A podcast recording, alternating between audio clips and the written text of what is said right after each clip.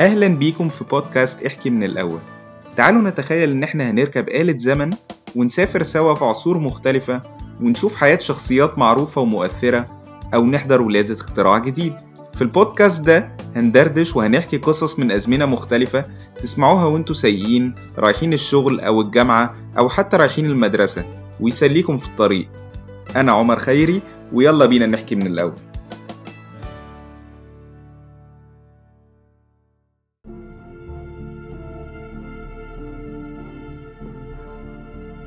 بلاحظ إن كتير من المهتمين في التاريخ في سننا وجيلنا مهتمين قوي بتاريخ الحرب العالمية التانية.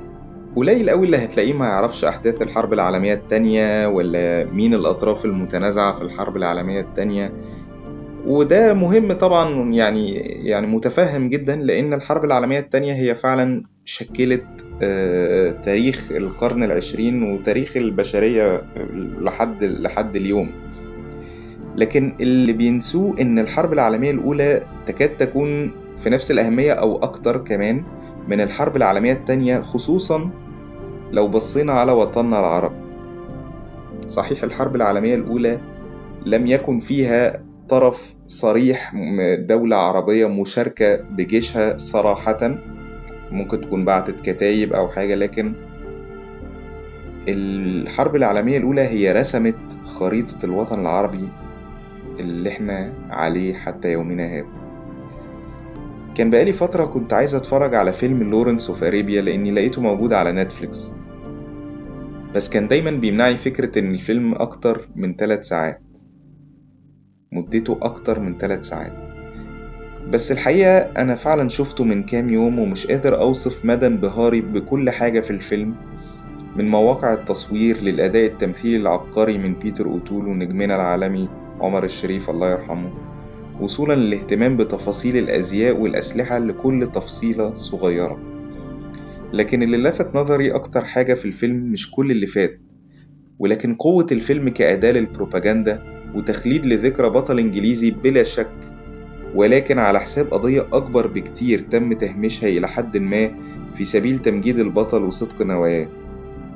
وده طبيعي جدا ومتفاهم لما نكون قصاد عمل درامي في الأول وفي الآخر هو فيلم. بس خلونا كده نسافر لنهاية القرن التسعتاشر وبالتحديد أغسطس 1898 في الفترة دي كانت ما زالت أقوى دول دولتين استعماريتين طبعا هما بريطانيا وفرنسا.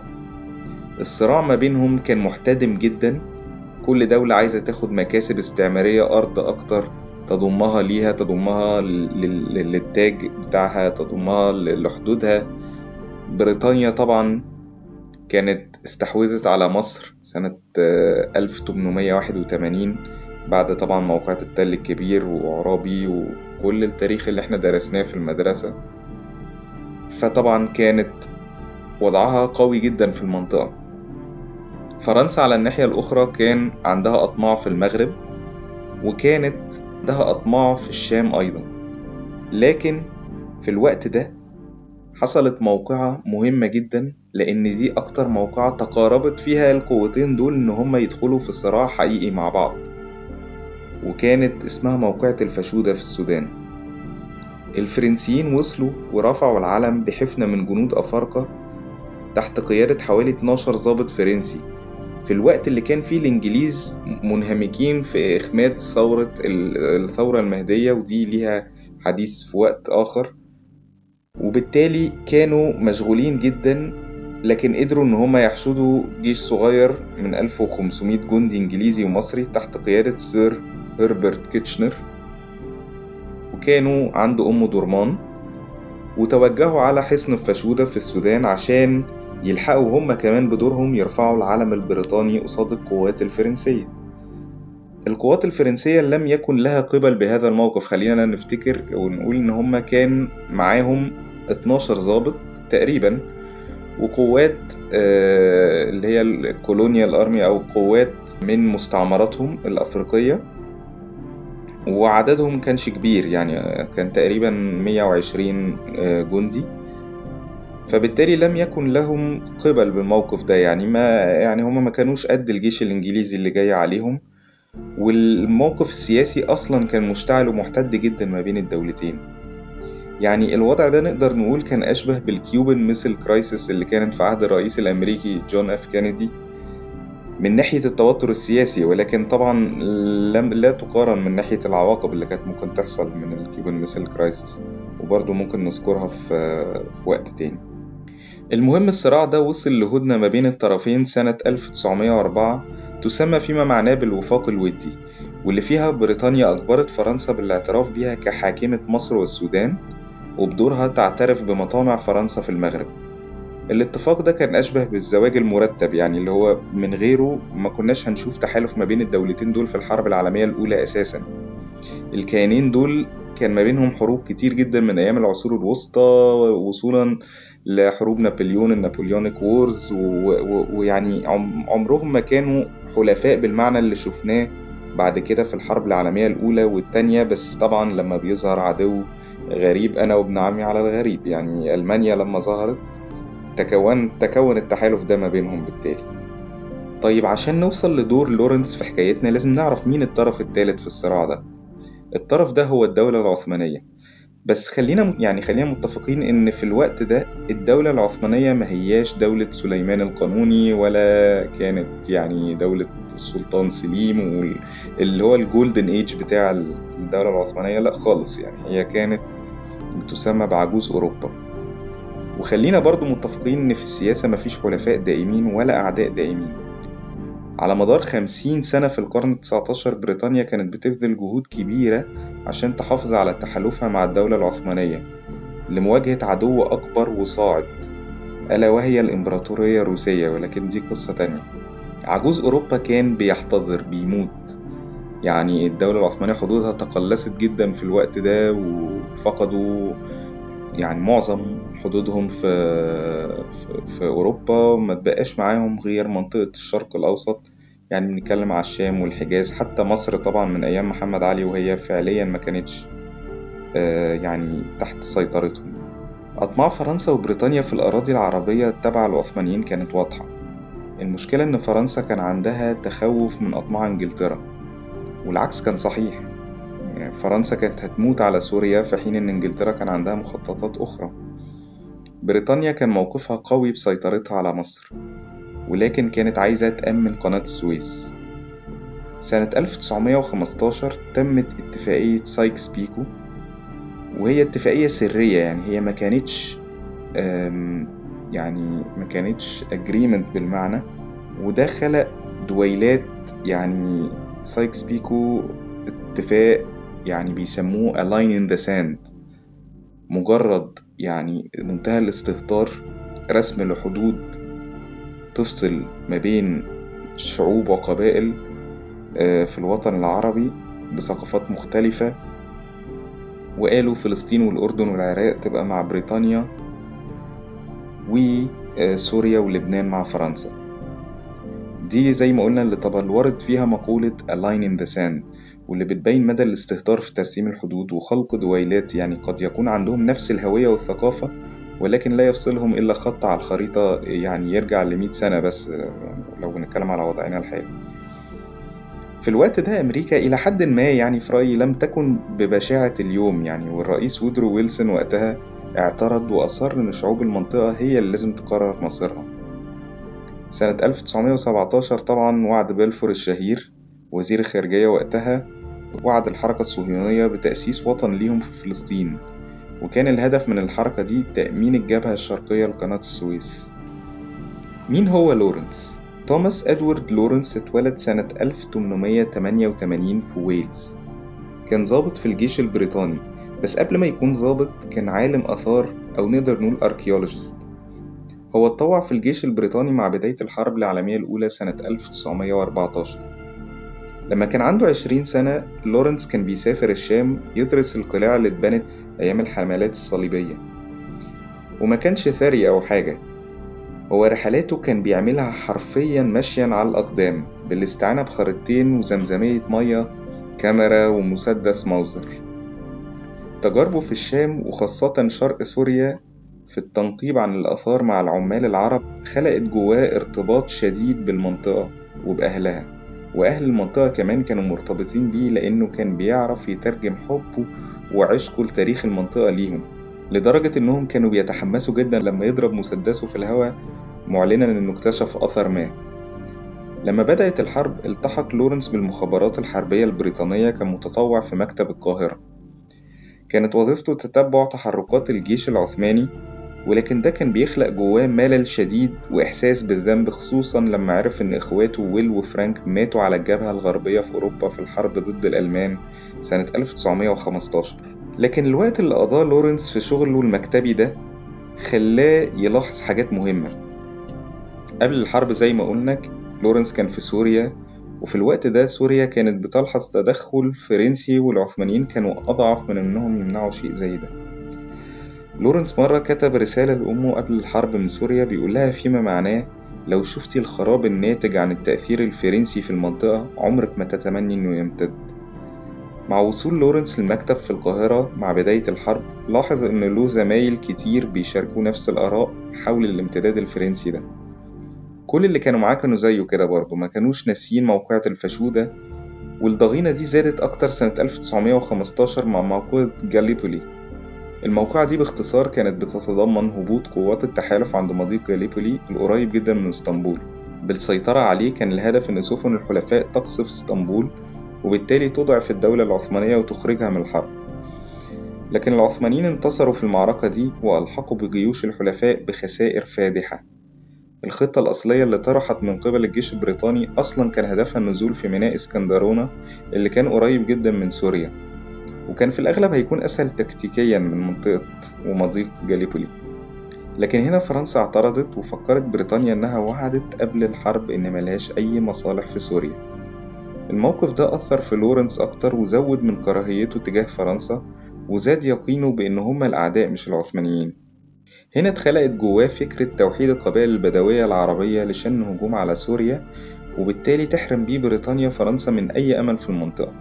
وبالصدفة سنة 1916 قامت انتفاضة مكة ضد العثمانيين تحت قيادة الشريف حسين الحدث ده كان مهم جدا بالنسبة للبريطانيين لأنه طرح التساؤل بتاع هل ندعم الثورة دي؟ يعني هل الثورة دي هتوصل لحاجة؟ المشكلة إن بعد جاليبولي كان في تخوف لأي دعم عسكري ممكن بريطانيا تقدمه لأن هي لا تتحمل أي خسائر في الأفراد وماديا بسبب الحرب على الجبهة الغربية اللي هي مع العدو الأساسي ألمانيا. الحدث برضه كان مقلق جدا للفرنسيين وخوفهم على مستعمراتهم زاد أكتر. مدير لورنس ساعتها كلفه بإنه يروح جدة ويبعت له من هناك إن الوضع لا يستدعي إرسال أي جنود. واحد يعني ده موظف اللي هو بي بي بيريح نفسه. ابعت لي إن الموضوع مستتب هناك ما, ما فيش أي داعي إن إحنا نبعت أي جنود. لورنس ما صدق إن الفرصة دي جات له عشان يخلص من الملل اللي هو كان فيه والشغلانة المكتبية زي ما قلنا اللي هو كان فيها وسافر بالفعل. ومع وصوله ولأنه كان طموح جدا أدرك إن أهدافه أكبر من مهمته بكتير. الشريف حسين كان راجل كبير. شيخ القبائل عنده حاجة وستين سنة. كان مطلوب من البريطانيين التعامل مع خليفة له. لورنس اختار الأمير فيصل عن أخوه عبد الله لأنه كان أسهل في التوجيه. والأهم لأن كان له علاقات بقادة عرب في سوريا والعراق وده كان بيقرب لورنس لهدفه. سنة 1917 جه للحجاز شيخ من شيوخ سيناء كان اسمه عودة أبو طايع أو عودة أبو طايع وكان شيخ شيخ قبيلة الحويطات. الراجل ده كان معروف عنه إنه زي الصقر. قتل قبل كده ظباط أتراك عشان يتهرب من دفع الضرايب وفضل هربان منهم لحد الوقت سنة 1917 ومحدش عارف هو قتل كام راجل قبل كده. كان شخصية مخيفة وحضوره طاغي. الراجل ده كان جاي في الأساس عشان يدعم فيصل وهو برضو اللي أقنع لورنس إنهم يربروا وادي سرحان مرورا بالهول. كانت منطقة مخيفة في الصحراء مفيهاش أي طبعا بير ولا أي حاجة وعواصف رملية مرعبة. يعني كان معروف إن محدش بيقدر يعدي ولا يعبر المنطقة دي. عشان كده سموه الهول طبعا. الهدف كان عشان يهاجموا ويسيطروا على ميناء العقبة هناك ميناء العقبة المهم ويطردوا الأتراك. هنا حلم لورنس في الوصول لدمشق والسيطرة عليها حلمه ده يعني في الوصول لدمشق والسيطرة عليها عن طريق توحيد القبائل العرب ابتدى يتبلور أكتر. بس الرحلة دي أجهدت لورنس والعرب بشكل مش طبيعي لدرجة إنه وصل لمرحلة من اليأس غير مسبوقة وقرر إنه يروح دمشق لوحده مشي على الأقدام من غير حتى يعني من دون أي أمل وكان بيتمنى إنه يموت في الطريق. ووصل فعلا آه، لسوريا بس ما وصلش لدمشق. وبعد ما رجع العودة تاني عند آه، الصحراء المقابلة للعقبة لقى جمع 560 راجل بس من قبيلته للهجوم على العقبة طبعا ده مش عدد كبير خالص خصوصا وإن تسليحهم ضعيف. زحفوا بالفعل على العقبة وبالقوة الضئيلة دي قدروا يهاجموا الأتراك عن طريق عنصر المفاجأة لأن كل دفاعاتهم كانت متوجهة ناحية البحر. المعركة دي لحظة نجاح غير مشهود. ومن دون أي خسائر تذكر. وبكده لورنس والحويطات قدروا يصنعوا أهم مفاجأة في هذه المنطقة طول مدة الحرب. لورنس بعدها شد رحاله وعبر سينا لوحده لحد ما وصل مكتب المخابرات في مفاجأة غير متوقعة بالمرة. وصل القاهرة ومحدش كان مصدق إنه لوحده قدر يسيطر على ميناء العقبة. هناك لورنس عرف باتفاقية سايكس بيكو السرية وحس إنه كان بيخدع العرب. لكنه أصر يكمل المشوار ويطلع بقواته على دمشق في محاولة إنه يحط بريطانيا وفرنسا قدام الأمر الواقع وإن العرب ساعتها بوجودهم ليهم الحق في تشكيل حكومة. اجتمع لورنس مع الجنرال ألنبي اللي وعد لورنس بدعمه العرب بالسلاح للقيام بأعمال التخريب المطلوبة. هديلك سلاح هديلك مدرعات. شوف اللي أنت عايزه. المهم إن إحنا نقوم بعمليات تخريب السكك الحديدية العثمانية لحد ما نوصل لهدفنا الأخير للسيطرة على دمشق. سنة 1918 كان العثمانيين بالفعل انسحبوا من دمشق وفي دفعتهم الأخيرة ناحية المدينة كان جنرال ألنبي بجنوده وجيوشه على ناحية وكان لورنس وتحالف القبائل العربية من ناحية تانية. جنرال ألنبي أمر جيوشه بالتوقف عشان يدي وقت للعرب إنهم يسيطروا على المدينة وبالتالي لا يتعدوا على الاتفاقية. سيطر العرب على المدينة لكن بعدها اكتشفوا إن كل شيء كان مترتب خلاص ما بين بريطانيا وفرنسا وإن بريطانيا كانت وعدت المنطقة دي لحليفتها خلاص. كده كده مش هيهتموا بأمر العرب اللي استغلوهم وخلاص انتهى غرضهم في القصة. تمر السنين وبعد الحرب العالمية التانية وعشان يهدوا الوضع العربي في المنطقة بريطانيا تساعد سوريا ولبنان يستقلوا على حساب فرنسا. مع نهاية الحرب وعندا في بريطانيا فرنسا للعلم هي اللي ساعدت الحركة الصهيونية في تأسيس إسرائيل وسحب فلسطين من تحت عباءة بريطانيا. السؤال بقى هنا هل لورنس كان فعلا زي ما الفيلم صوره؟ وهل نواياه كانت صادقة كده؟ في رأيي الشخصي هو كان شخص وطني جدا وإنه بشكل أو بآخر ما عندوش مشكلة حقيقية ضد الاستعمارية البريطانية. هو كان شخص ذكي وعاطفي وتواجده في منطقة الشام خلق عنده ارتباط حقيقي بالعرب وكان فعلا نفسه إن هم يكونوا أسياد قرارهم في الشام. بس السؤال هنا برضو أنهي عرب؟ اللي لورنس كان عايزه إنه يمكن عرب شبه الجزيرة العربية من منطقة الشام واللي كانت بتختلف ثقافيا وعرقيا عن أهل شبه الجزيرة. وبالشكل ده هو كان بيرتكب أصلا خطأ شبيه ولكن مش في نفس جسامة سايكس بيكو بإنه يرسم حدود ما بين شعوب دون مراعاة تاريخ المنطقة. وشعوبها.